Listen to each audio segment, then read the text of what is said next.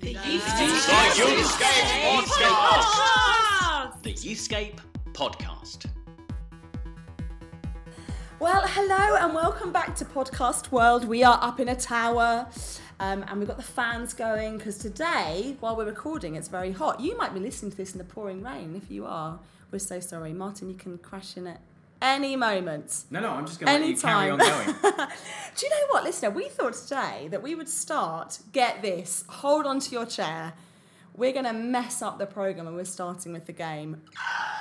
Oh my goodness! Wow. Starting with the game. I don't know if we're ready for this level I of don't know if we're ready for so much change, but we're going to start with the word game, which in a nutshell is Martin. What is the word The, game? the word game is uh, we have a drop in centre downstairs uh, at the bottom of the tower. yeah, I think everyone knows what the game is. So let's just go for the game. no, sorry. You can go. All right. I think I might lead. Bye.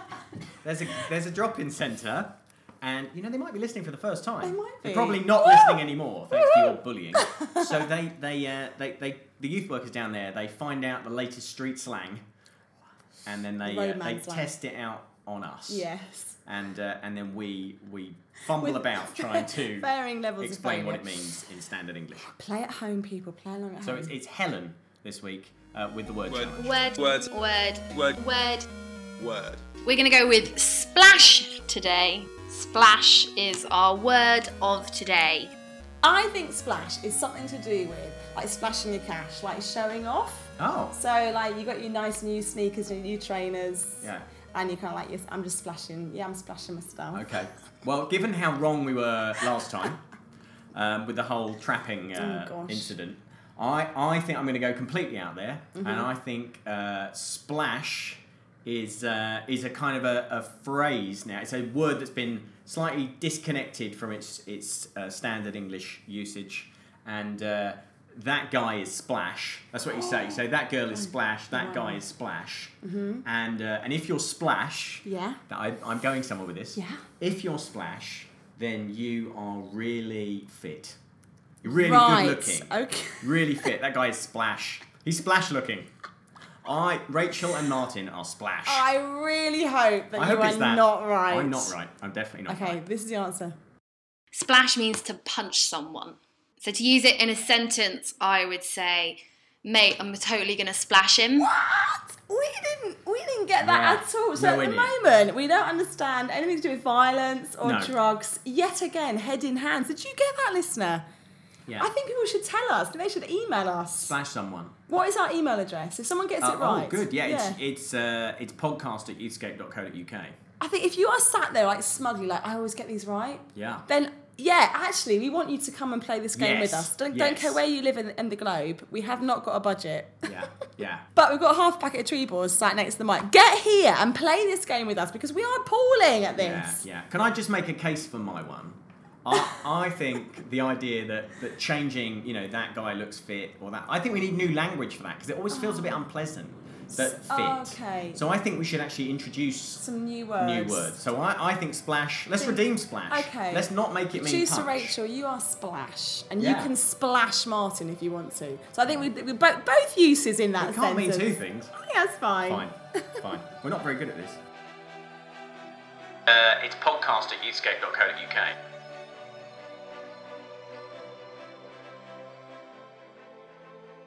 Do you know, Martin? The other day, I was um, I was just reflecting on. There's one conversation that I've not had with a young person for probably about eighteen months to two years. Okay.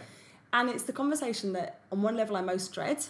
And it's the one where a teenage girl said to me, Rachel, can I talk to you? I think I'm pregnant. Mm. And it wasn't until fairly recently that I'd realised I've not had that conversation with a young person for a couple of years, um, which is bizarre, isn't it? Mm. Yeah, yeah, yeah. And and presumably that that uh, lines up with the, the, the statistics Yes. we've seen about Yeah. uh, uh, quite a falling rapid fall teenage, in- in pregnancy. teenage pregnancy. Yeah, absolutely. Now, um, of course, there are lots of youth workers around the country listening to this saying, well, actually, I, I had that conversation yesterday. But it, I was just reflecting on how it, it is the conversation that I dread, not because I think, oh my goodness, what have you done, you silly girl, or anything Yeah, like that, yeah. but just that overwhelming sense of this is enormous for a Mm, young person to face, and often they feel completely isolated. Often the guy is. Um, he might be really supportive, he might be really involved, or he might be nowhere to be seen. Sure, but yeah. all the focus is on Yeah, what the girl has done and whether she's been a silly girl Yeah, and why did she use protection, all this sort of stuff. And yes. just how very complicated it is in terms of education and yeah, yeah. all that kind of stuff. Yeah, Yeah, you're aware there's an awful lot of social stigma that is going to mm. head their way. Whatever happens, however well this goes, if you're a mm. teenager who's pregnant,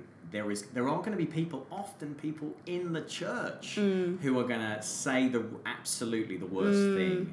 And are going to be judgmental, and then that young person is going to face some stuff that they otherwise wouldn't. So, of course, there's going to be a sense. Mm. As much as we should celebrate new life, of course we should. Um, there's going to be a sense of a little bit of grieving on your Yeah. part as a youth worker. Absolutely, um, because nothing says this person's had sex quite like becoming pregnant. No. And I think that's the issue, isn't it? I think suddenly it brings into sharp relief. Yeah, young people are having sex. Some young people are having sex. Mm. Um, and I think that's the, that suddenly a church is faced with not only do we have a pregnant teenager and all that goes with that, but we have a young person who is sexually active. Yeah, And then all yeah. that kind of preconceived ideas and judgment. Well, I had this experience growing up. Obviously, I didn't uh, Get pregnant. pregnant, myself, uh, but there was a, a, a girl in my youth group, a good friend of mine, who um, surprised us all because we had absolutely no idea she even had a boyfriend or had even had a boyfriend. But um, you know, she uh, announced that she was pregnant, and uh, and I watched this kind of unfold firsthand. Um, and actually, we had phenomenal youth workers. We had a pretty good church. Uh, largely speaking, the older ones really struggled with it. The, the younger people um, were much better. But I actually then interviewed her just a, a, a few weeks ago for a, an article in, in Youth Work magazine, which went in the July issue. Brilliant. Um, which which uh, you can probably still get online. Actually, it's on the Youth uh, Premier Youth and Children's Work website.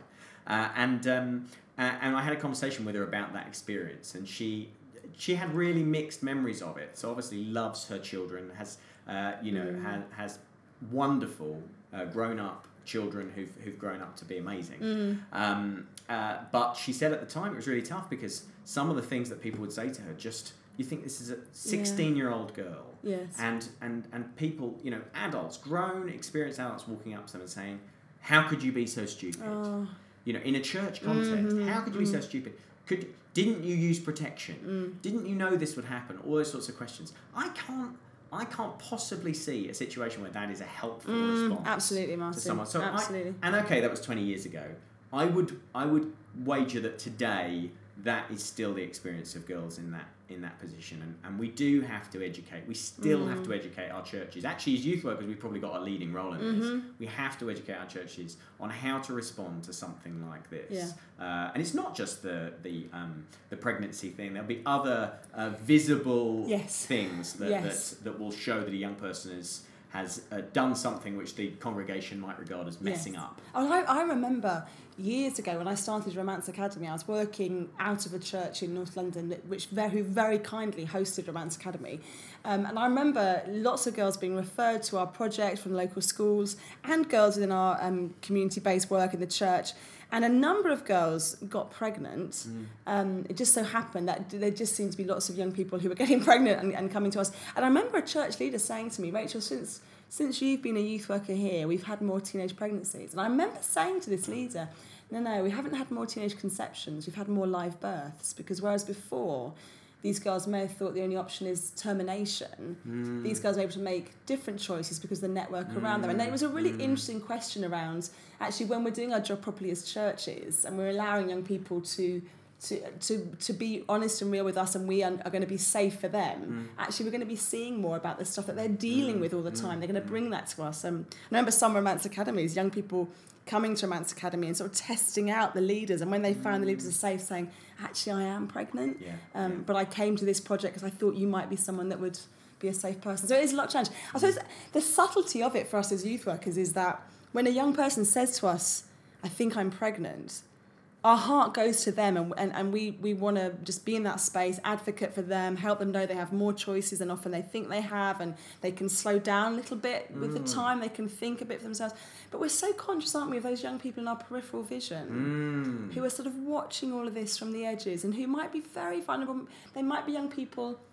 I'm going to use the horrible word issues in inverted commas, who might not have any presenting issues, so they don't mm. always get our attention as youth leaders. But we're just conscious that, that actually they are potentially seeing, oh, actually, maybe I could do that too. And, and Mm. just, so I think it's a real challenge because I think we want to get this right, but there's so many potential pitfalls. But I think we've got to be loving, haven't we? Uh, well, yeah, we space. do absolutely. Can I tell you the most interesting and surprising thing that happened when I talked to uh, the girl who I grew up with uh, recently about her experience? She said she said uh, fascinatingly about the issue of uh, sexual sin. Hmm. She said. Um, Absolutely. When you um, uh, tell somebody, tell your youth worker, tell the church Hmm. um, that, that you're pregnant, that is the absolute worst time to start talking. Absolutely. about sexual sin. etc. She said, but the interesting thing is, as the girl, she did want at some point to have that conversation Wow. down the line, possibly even after the birth, probably Yeah. before the birth, actually,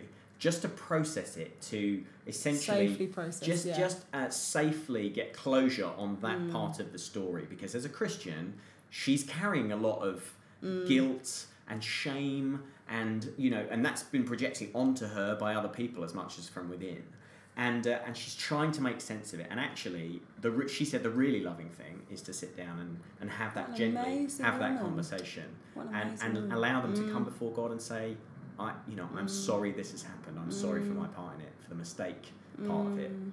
Um, forgive me, you know, and let's move on. Mm. Um, and I found that fascinating because we, well, I think what we currently do is we sort of jump from one end to one end or the other. Yes, as so if, it's either judgment Yes, that's right. Yeah, yes. or it's it's Yes. we mustn't Yes. we mustn't talk No, about absolutely all those things. Yeah. So I think what was interesting talking to someone who's In actually walked through it. yeah. She wants she actually wanted to Yeah. find a middle, middle and the very tricky conversation around terminations as well. There's young people who I who are in their twenties now who still on certain days in the year want Yeah. to connect with me, and we just go and sit and light a candle. I think Yeah. you're absolutely right. The loving thing is to allow people to face with God what what's been going on, and abs- absolutely, let's not be afraid to uh, to respond in these ways. Beautiful.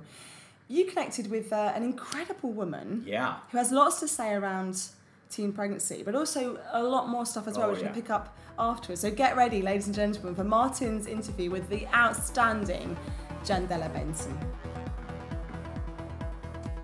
The Youthscape Podcast.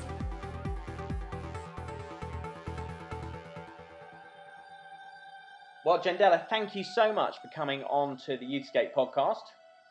It's my pleasure. Thanks for having me on. Um, some people listening to this will have uh, met you before in different places. Uh, they might have read your blog. They might have seen you speaking at the YouthWork Summit a couple of years ago.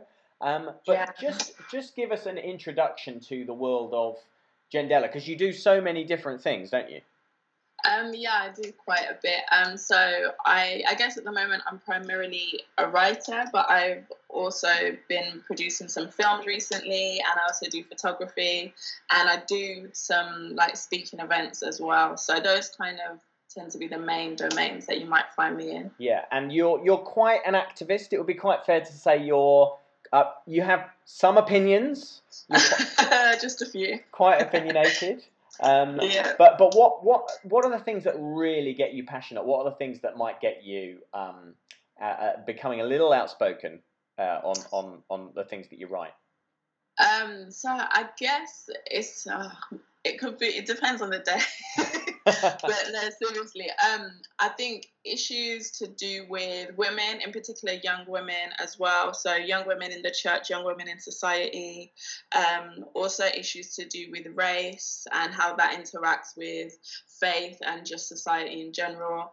And um, I think those probably would be the main two, but I do speak. I guess now that I've become a mom, I speak a lot more about kind of issues to do with like family and like raising kids and that kind of stuff. So yeah, women, race, faith. It's just a, it's just a whole lot of there's a lot of justice in there. You you've got a real kind of passion for justice, haven't you? And Yeah. and um, and also when when the the Grenfell Tower uh, tragedy happened uh, recently in London, I know that you you were very kind of uh, outspoken and passionate then. So I think you've got a real concern for for politics and also how we treat. Um, the people in our, our society who aren't as wealthy and aren't so socially mobile and well off. Yeah, I think definitely community. So I guess through our everything that I'm very passionate about, community seems to be a very kind of prominent theme. So that's how we look after each other, how we look after those who might not have the same privileges as us, and how we can just foster stronger and more supportive and more inclusive communities all around. I think. And do you, do you, do you think, sort of personally, do you think the church, the church as a whole is good at that, or it, it should be good at that? You, that should be a great description of the I church. mean, I think historically we have been good at that, and even now I think we are still quite good at it. I just think that um, there are ways in which the dominant culture, in terms of the inequality that is present in the dominant culture, do seep into the church, and I think that's where the issue lies because I think generally our faith is built on a sense of um, love and justice and community and kind of caring for those who are not as fortunate as us is kind of the bedrock of Christianity, um, as well as the gospel, obviously. But um, I think sometimes the dominant culture and I think the way that the church interacts with power structures can kind of taint Mm.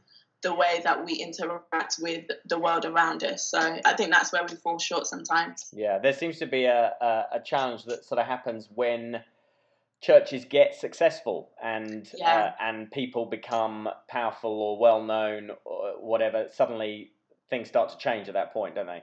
Yeah, definitely. And I think it's just that's human nature. As soon as kind of power and hierarchy kind of come into the mix, it gets very sticky quite quickly. And do you think uh, I'm going to be I'm going to provoke you now? But do you think that's that's often a, a male kind of patriarchy issue? Is that is that connected to the fact that we've got this male dominated church, and certainly when you look higher up the church, it's uh, it's full of blokes. Yeah, I would say definitely that's part of it because I feel like if you've only seen the world from a certain position, it might be very hard for you to kind of consciously consider other points of views, other experiences. And that's not to say that it's always intentional, but I think that there are blind spots that when you have a kind of strictly male leadership, kind of strictly kind of patriarchal structure, there's always going to be blind spots, whether intentional or not, mm-hmm. and that people are always going to slip through those cracks. So I think that's definitely a part of it. And that also becomes sort of doubly true when you throw colour and ethnicity into the mix as well. Um, Yeah, because a yeah, lot of those leaders will be will be white um, Yeah. men who would say, uh, as I've probably said in the past, you know, I'm not I'm not biased, uh, you know, by my by my colour and my and my gender. Yeah. Uh, but of course, of course, there's this this thing of unconscious bias, isn't there? And and and we Yeah. heard a bit recently, and I know you I've seen you tweet about this, a sort of unconscious privilege. Would you just sort of unpack what that means? Like, how what does it mean that we are privileged and don't and maybe don't understand or know that? Um, so I think there's just the if you've always known what something is, then it's hard to almost put a finger on it. So, like for example, asking a fish who's always lived in water to explain what water is, Yeah. they don't really know anything different apart from that. So I think that's where unconscious privilege comes in, in a sense, whether people who have lived in certain kind of privileged positions, whether that's because of their race, their gender, or just their economic status, or even just where they live in the world. And if you've always lived in this kind of privileged atmosphere, it will be hard for you to differentiate that from just a normal everyday experience when you've got people who haven't had access to those privileges who can kind of look and they'll say, well, you've had this, you've had that, and you've had things that I've not been afforded. And I think the issue comes when people can take that as a personal attack. And I mean, mm. sometimes it can be quite a passionate conversation Yeah. because inequality and injustice is always going to be a passionate and personal conversation. But I think the problem comes when people take that as a personal attack, and a lot of the time it's not really, it only becomes personal if you want to hold on to those privileges and you don't want to interrogate them and share them with other people. Yeah. So, I mean, it could, I'm privileged from the point of view where I live in the UK, where as as like hard as it can be sometimes, there are a lot of privileges that I'm afforded that I wouldn't have if I'd have stayed in Nigeria, for example, where I was born. So Mm. it's just kind of being aware of those things and I guess seeing how we can use our privilege as well to help those who don't have access to those same privileges. Well, I, I, I find your voice really helpful in that, uh, Jendella, and I don't find you, uh, you are passionate, but I don't find you judgmental, uh, and I don't feel like I'm being got at. But I think as a white uh, man, uh, leading to some degree in, in the church, I think it's incredibly helpful to, to engage with your voice. So, um, do, do, you want just before we get on to the main thing we're going to talk about? Um, how do people kind of read your stuff and, and connect with you? What's your website?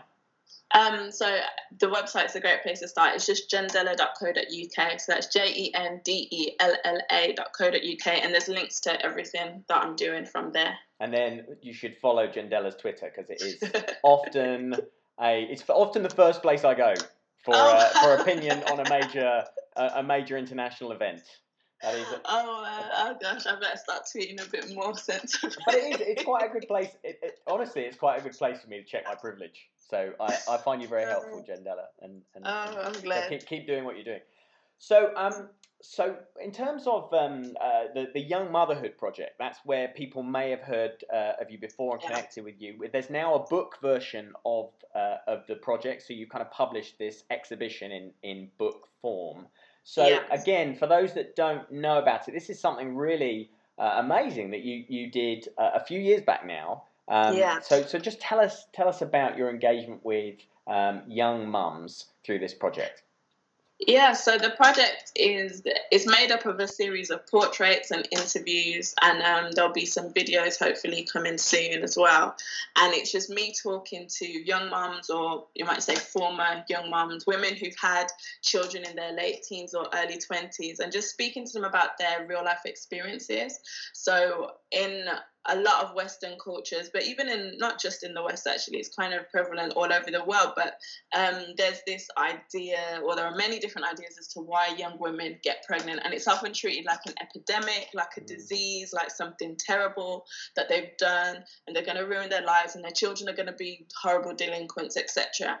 But coming from a place where I have friends who are young mums and who have had children at a young age, I knew that it wasn't true. And if you speak to anyone who does know a young mum personally, you'll find that them they're like, well, that's not the mother that I know. Mm. But um, this kind of stereotype is so pervasive; it just won't shake. No, it seems like no matter what you say, it just seems to always be there. So Mm. what I wanted to do was to challenge that narrative by talking to the women who are who have made this choice to have children at a young age themselves, and just finding out the real story behind, I guess, the kind of tabloid, scary headline. So, um, so what were some of the things that surprised you from um, uh, meeting and, and talking to these women that, that maybe contrasted with the media perception of young mums? Um, so there's this idea that young women who have children young are very promiscuous, and there are um, I can't, I can't even count how many, but there's a number of them who it was their first serious relationship. They were in a very serious relationship with the father of their child. It wasn't like a one night stand or a fling. It was kind of a relationship that they were emotionally invested in, and due to sometimes it was a simple contraceptive failure, sometimes it was a bit of naivety, but they became pregnant and then they decided to have their child because they thought, you know what, I'm ready to become a mom. And that is it's just a simple story, but that just seems to be in such contrast to what we're told about young moms, like oh, you know, Mm. they're promiscuous, they're silly, they're trying to trap young men or they're trying to do it for a council house or a flat. Well, that's the one, whatever isn't it? That's the one that often comes up is that is that uh, women of a certain sort of uh, you know uh, in a certain economic group would uh, are Yeah. just trying to grab a, a council house by doing that. And of course, those of us that work with young people know that that is a that is a very that's a tiny minority of cases that have been seized on by the the media Yeah. where that might have happened. You know, a, just a handful of times and becomes the dominant narrative. Yeah, it, it definitely does. And it's quite ridiculous because so many times I'll speak to someone and they'll be like, oh, yeah, young mum who has had a baby to get a council house or whatever. And no, I haven't met someone yet who's been able to say, yes, I know a young woman who did that. Wow. It just seems to be this kind of like urban legend that just, like, it's just there. It's just permanent, unfortunately. Wow. So, um, so tell us a little bit about the book and, and kind of how you've evolved this thing now. So it was an exhibition, and Yeah. and now you've uh, you've switched it up into a, a a book which people can order through your website. Yeah, you can get it through my website. So um, the book is the portraits of the women and their children, and then it's just simply the um, text from the interviews that I conducted with them. So I wanted to keep it as much in their voice as possible because I didn't want to interfere or kind of insert myself Mhm. into the into their stories in that way. So it's just me transcribing like 20 hours of um, interview footage um, just them telling their stories. So they're talking about everything from their experience of education to their experiences with relationships and um, family and how family have reacted, their experience with their ambition and work and how it's changed what they want to do with their lives, as well as just kind of the the response that they've had from their community, healthcare professionals. So it kind of really does cover I feel like it covers all of the potential questions that people have. It kind of covers it all, and they're kind, they're very candid, they're very open, and I'm really grateful because um, a lot of them were very willing to tell their stories, and they did it in like a very kind of frank, open, and honest way, talking about where they went wrong, and also talking about the joys that they found as well. Mm. Now, you, you I, I saw you wrote a post uh, about this, and, and you actually said that you you have a mix of emotions about the project as you look back on it, but one of them you mentioned was disappointment. Yeah. So what, what did you what did you mean by that? Um, I think maybe it's me being young and ideal when I started this project, but I really felt like in a sense where you know, as soon as people just know the truth, it'll be fine. You know, people will change their Yeah. minds. Like everything will be great. But I think through the course of doing this project, I've really come to understand that the myths and the stereotypes that we have, there's an actual purpose for them. Mm. Like politically, we need scapegoats. We need people to blame for Mm. what's going wrong in a sense that we don't focus on the people in power who could actually change things. So right now, in like with Brexit and everything that's kind of going on, like immigrants, migrants, they have become um, the scapegoat as to why the NHS is failing and why there's no money for this and why there's no money for that.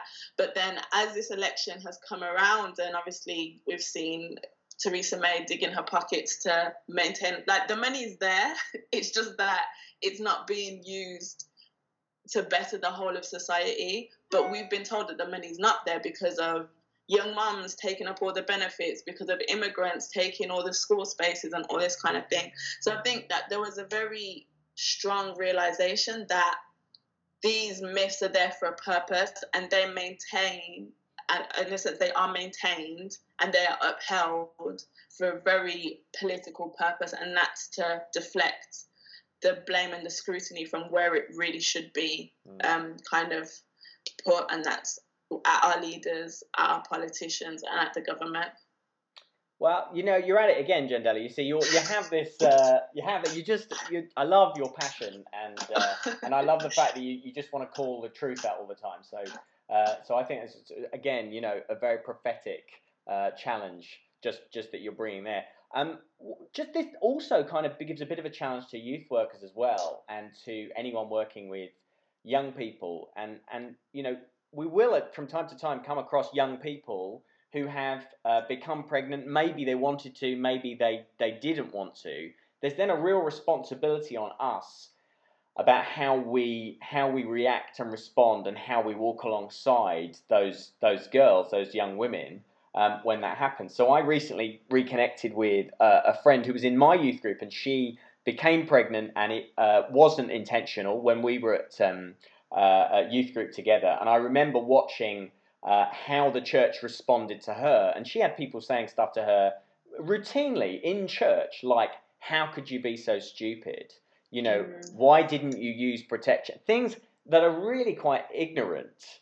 And, Yeah. and just, you know, the, the place you would expect to get love and support and unconditional love is the place you face the most judgment. So, so it's a real challenge to Christians to yeah, definitely.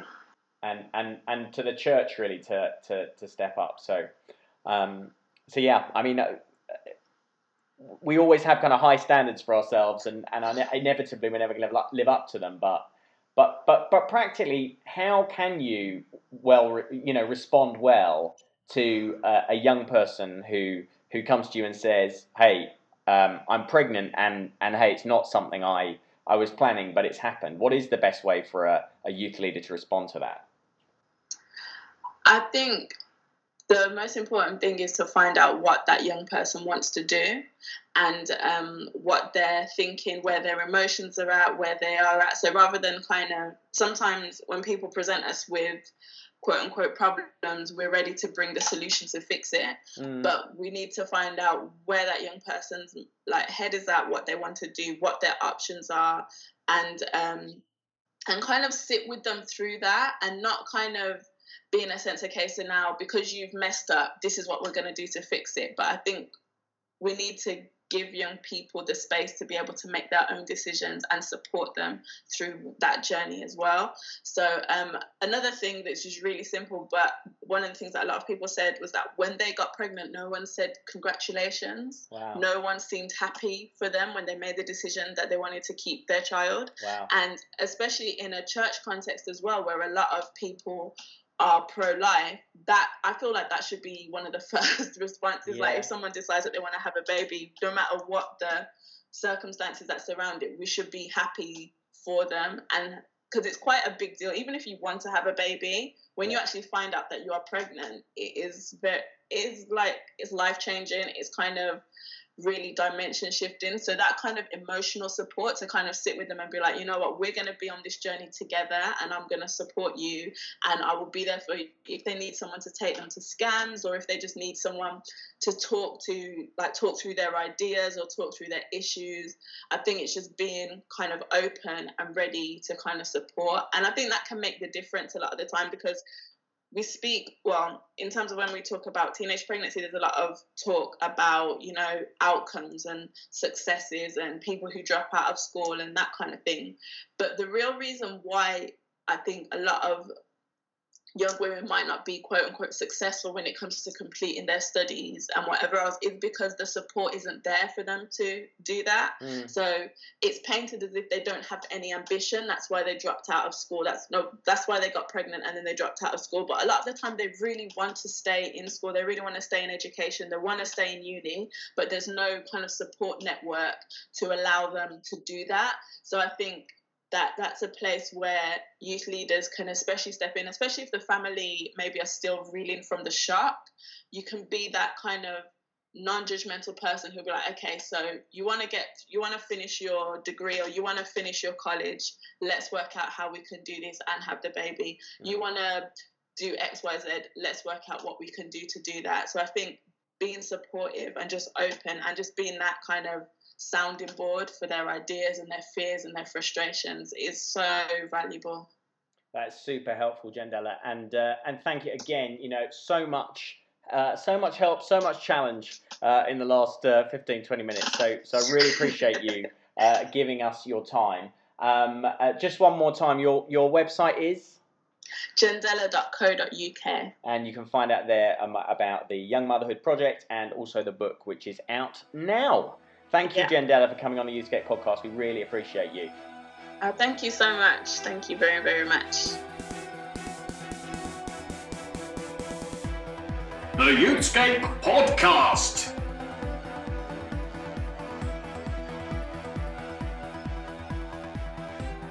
I love Jendella's heart for capturing the voice of the girl who's mm. pregnant and capturing her story. And I think she is so right when she says that probably yeah, like like other things that young people go through, but particularly pregnancy. When a teenage girl becomes pregnant, she becomes the pregnant teenager. Yes, that's And everything gets filtered through that. And that happens both in terms of the healthcare that's provided and the decisions made around safeguarding, around education. Suddenly this becomes the sole mm. focus. And there is so much that we do need to do to help teenage girls understand the nature of pregnancy. And I, I remember one teenage girl who became pregnant and she just never understood that breasts are about breastfeeding. And so lots of work had to be done around that. That's really helpful, really practical. But she is more than just being a pregnant woman. There's so many other things going on as well. And uh, I remember taking this same girl to Alton Towers before we realised that she was so heavily pregnant. She couldn't go anywhere right.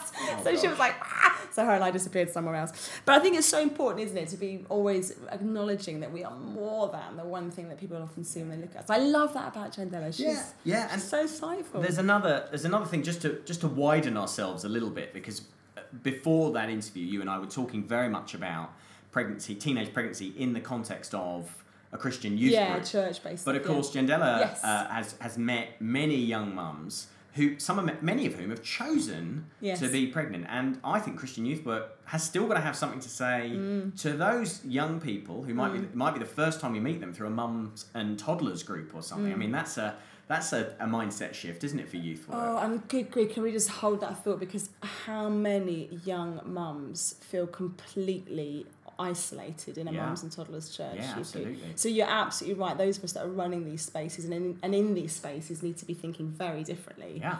Yeah. So, so we can connect. I mean, maybe some of us have never thought about the fact Mm. that there are teenagers coming to your mums and toddlers group who you, as the youth worker, actually have something to say to and should Yeah, be absolutely. connecting with. Yeah. We just think because we think they're kind of accelerated adults. Yes, they've come out of that. Yeah, yeah, exactly. but but they're not. They're still teenagers, and they still actually have the same needs, and they need social time and all that sort Mm. of thing. And and it, it requires a lot of care and thought because uh, you know, like your friend at Alton Towers, you know, post birth. Someone's got to hold the baby so they can go on the roller Yeah. coaster. So they, they, they actually need a lot of support just to be able to come and be part of a youth group. And actually, as much as possible, one of the greatest gifts that we can give to to young mums, I would say, is to help them still hold on to a bit of their teenage experience. Mm. Even once they've had a child, they're still only 17 or mm. 16. They, they actually should still be able to do that so stuff. interesting. I, I'm just thinking now back to these conversations with this particular teenage girl who I walked with very closely, and and I think the thing that I hadn't predicted that she would face was she's had her baby, she's 15 years old, um, all the professionals are in place, home life is a bit more sensible and and safe for her, but actually she has changed. Mm. So even when somebody was babysitting and she went out with her friends for the evening, she found it really hard to connect into that because actually her life is different. She does have mm-hmm. different priorities. She will be up most of the night feeding this baby. She is thinking about where to get money for the buggy from. And mm-hmm. and I think that that's very difficult because it's almost a no, a no man's land. Still a teenager, still want to access all of that, but actually just suddenly life is so radically different from and I think that that I think was in many ways psychologically the most painful thing for her. The rest was obvious, childbirth, yeah, all yeah, that kind of stuff, but this she hadn't anticipated. So I think I think you're right. They're not accelerated out of teenage years um, falsely, but on one level, in terms of the emotional world they're inhabiting, actually they have more, uh, but they don't have more in common with older mums. So yeah. Mm. That's right. So I, I remember when I we, we had our little daughter. I'm so I'm in my late thirties, going to mums and toddlers, and I connected way more with the 15 year olds with the babies because I felt I've suddenly adopted this child. I have Mm. no idea what the heck I'm doing. She was the same. I was like, should we buddy up together? And it was amazing that actually for me, I found quite a lot of support from the 16, 15 year old girls and the mums. I can't imagine you connecting very well with women in their late 30s, early 40s. Well, I just didn't want to talk about don't have much in common. breastfeeding. And do you know what? Teenage mums don't want to talk about endlessly about breastfeeding. No. And I didn't want to either because I wasn't breastfeeding. So it was so nice to have that space. So I think you're absolutely right. We need to see these public spaces a lot differently. Mm. Um, and, and Sunday school and church youth groups and all that kind of stuff. What does a church youth group look like when you've got a baby in there as well? So I think one thing that would be really interesting would be to ask for a bit of feedback here. So if actually you're listening to this and you've walked this journey and it's gone really well, I think I'd love to. We'd Yeah. love to hear from you. So Yeah. uh, the email address is, is uh, podcast at youthscape.co.uk. We'd love to hear some stories Yeah. of, of churches engaging with this really well, Yes. and not just paint this as a 'Cause it is as a happening continual really horror well. story. Yeah, of course it is. yeah. So if your youth and group has done supporting the well- dads as well. Yes. Absolutely. Because I think that's a whole area that we don't often talk about, isn't it? But there's a teenage boy or a guy somewhere who is often feeling quite powerless. Yeah. The decision is out of his hands. And maybe sometimes his family are encouraging him to step away from the decision and maybe Mm. he wants to be involved a bit more. So what is his role? Yeah. Now I don't want to uh, lose Jendella from this conversation because she she is amazing. Yeah. and uh, and I, I I mentioned it a few times in the interview, but I, I do look to her quite a lot just to to see where my biases are because I often g- will go to her Twitter account or her, her blog or something and go, oh gosh, I had totally not realised Mm. my privileges in this Mm-hmm. in this situation. I think it's really helpful. But she's amazing. She's a, a real activist, filmmaker, photographer, does all these things. Great writer. Um, I, I wonder how we raise young people like Yes, Jen- Jendella. We need, yeah, absolutely. We what just have to get her to she mentor say? them all. We, yeah, absolutely. That's your new job, Jendella. Yeah. You're mentoring all the teenagers. But that is such a good question, isn't it? Because you cannot put a fire in somebody. Mm, like mm. mentoring is so key. But actually, what you see in someone like Jendella is, I, I mean, I'd love to hear from her. Who were the key people in her life that released them? Mm, I'm sure she has got people that she she points to. But there's something in her that this is her. Yeah, Like there's yeah. something innately in her that listens to the news, watches stuff, and goes, "And actually, that's not okay." Yeah, and, yeah.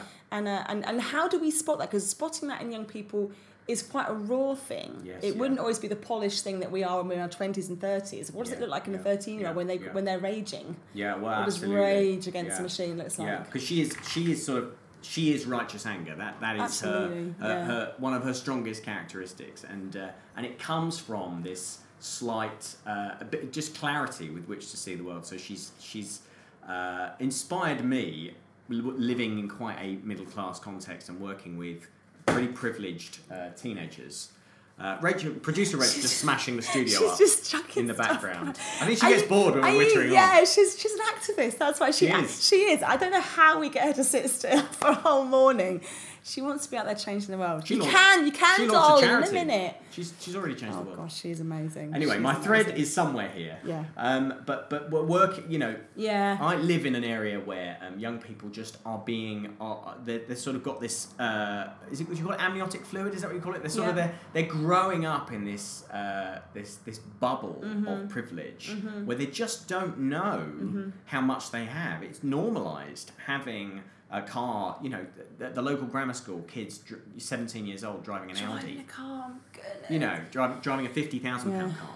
You know, um, that this is normalised Yeah. in a place where I where I live, and So uh, how do you challenge well, that? I mean, exactly. what do you do? exactly how do you challenge that? I mean, I Mm. you know my house isn't worth as much as that car, but um, but ultimately I just become the sort of outlier, the Mm. slightly slightly freakish outlier in the small house. But um, but but you have to from a young age. My children, we talk all the time. We go for walks around the neighbourhood. To, and look at the big, big houses. Do you point and I say this isn't normal. Right, I'd yeah. like that house. Yeah, But yeah. no, no, I don't do that. But um, but I say this isn't normal, kids. You know, they, they come home from school and they say, "Oh, my friend's going to you know um, Bali for a week Mm. Yeah. for in in half term." I'm like, kids. We're going we, to Bognor. We're going to the park. yeah. We're going to the I swings. I love Bognor, can I just say? Bognor's great. Yeah. Um, but uh, but but I think it, so. I think it starts earlier. Yeah. I think it starts in, in childhood. The resistance. Yeah, yeah, and you have to say this isn't normal. This isn't right. You know, the fact that everyone here is white is not normal. Mm-hmm. This is a multicultural country, um, and and just I think from the from the earliest age, pre-teenage actually, explaining this stuff away is probably Yeah. the only answer I have. Well, you mentioned outliers, and of course, Malcolm Gladwell has written a book called Blink. Yeah. And it's a fascinating book, and one of the things he talks about is challenging our conscious Mm. racism or our conscious entitlement. But he talks about our unconscious entitlement that we just Yeah. don't realise that we have. That's it's it. because we've grown up in environments where all the social cues around us say this is what reality is. And he and he said he did these tests and he kept coming up as incredibly racist, and he is someone of dual heritage, so that Yeah, really course, upset him. yeah. Um, but he said the one thing that actually changes the unconscious discrimination or entitlement that we feel is to expose ourselves to communities where we where it's different. Yeah. And I, I came away thinking that is what the body of Christ is and should be. Yes, That yes. these are communities that we are all ages, all ethnicities, Yes. all social backgrounds, and there's no other reason that we'd hang out together apart from the fact that we're all God's kids. And Yeah. and I think what maybe some of the stuff recently in the news, particularly around Grenfell and others, have shown us is that actually, if we don't understand this on a visceral level, we need to be getting ourselves in places where we can be exposed to what real life is like. And that onus is on us. Let's not look to the news to inform us. Yeah. Let's actually say, who am I hanging out with? What's my social life look like? How can I shift gears? I'm actually living differently. Um, and I think that transforms us, doesn't it? Well, I so my absolute uh, hero it's is- Jendella. is- is I that- know. Well, she is one of my heroes. I love her. Woo, woo. But um, uh, one of my heroes is a, a chap called uh, Bryan Stevenson, and he is Never a. heard of uh, him. Well, all right. He's the author of a book called Just Mercy, which is my favourite book of the last few years, and you should all get it and read it. And he is a, uh, a, a death row lawyer, essentially, uh, working out of Alabama, and he set up a a um, project to try and get wrongly convicted, mainly black men, off of death row. And he succeeded with. He's really he's saved Hmm. lives. He's he's um, turned around absolute miscarriages of justice. And he's written this book called um, Just Mercy. And in it, one of the key principles he talks about is if you want to see uh, justice issues change, then you have to get approximate to them. Ah, So you- brilliant, love it. proximity is is um, is the key, is the first key. You can't change the world from, From the ivory distance, tower. Yeah, yeah, you can't do it. So if you want to see communities change, this is what the Message Trust and, and many others like them have found. If you really want to see communities change, you have to move into them. You have And to all these youth workers listening to this podcast, Exactly. so many have done exactly so that. proximity Yeah. is key, and Yeah. I think that also goes for young people. Yeah. Um, is we have to we have to get them approximate to Yeah. the uh, to the justice issues that they they then they are naturally passionate activists and they they explode once you, you kind of get Mm. them there. So um, so that's my you know that's the one thing I've always Beautiful. So we need to say we love you and goodbye to all these dear folks in this podcast. But that's a beautiful leaving thought, isn't it? That Jesus took on flesh and moved into the neighbourhood. Mm. And for so many of us and for you listening, maybe that has been a geographical move. Maybe you are somewhere where it is costing you. And actually maybe that is just a real affirmation to you today. Proximity matters and, and you you know, you're doing it and that's beautiful. And today just know God's blessing as you get up close and personal to the stuff in young people's lives. That is so powerful. We love you and we'll speak to you again next week.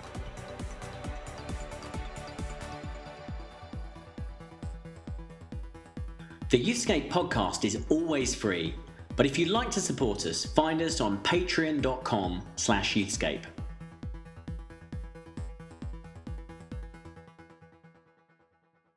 We're not very good at this.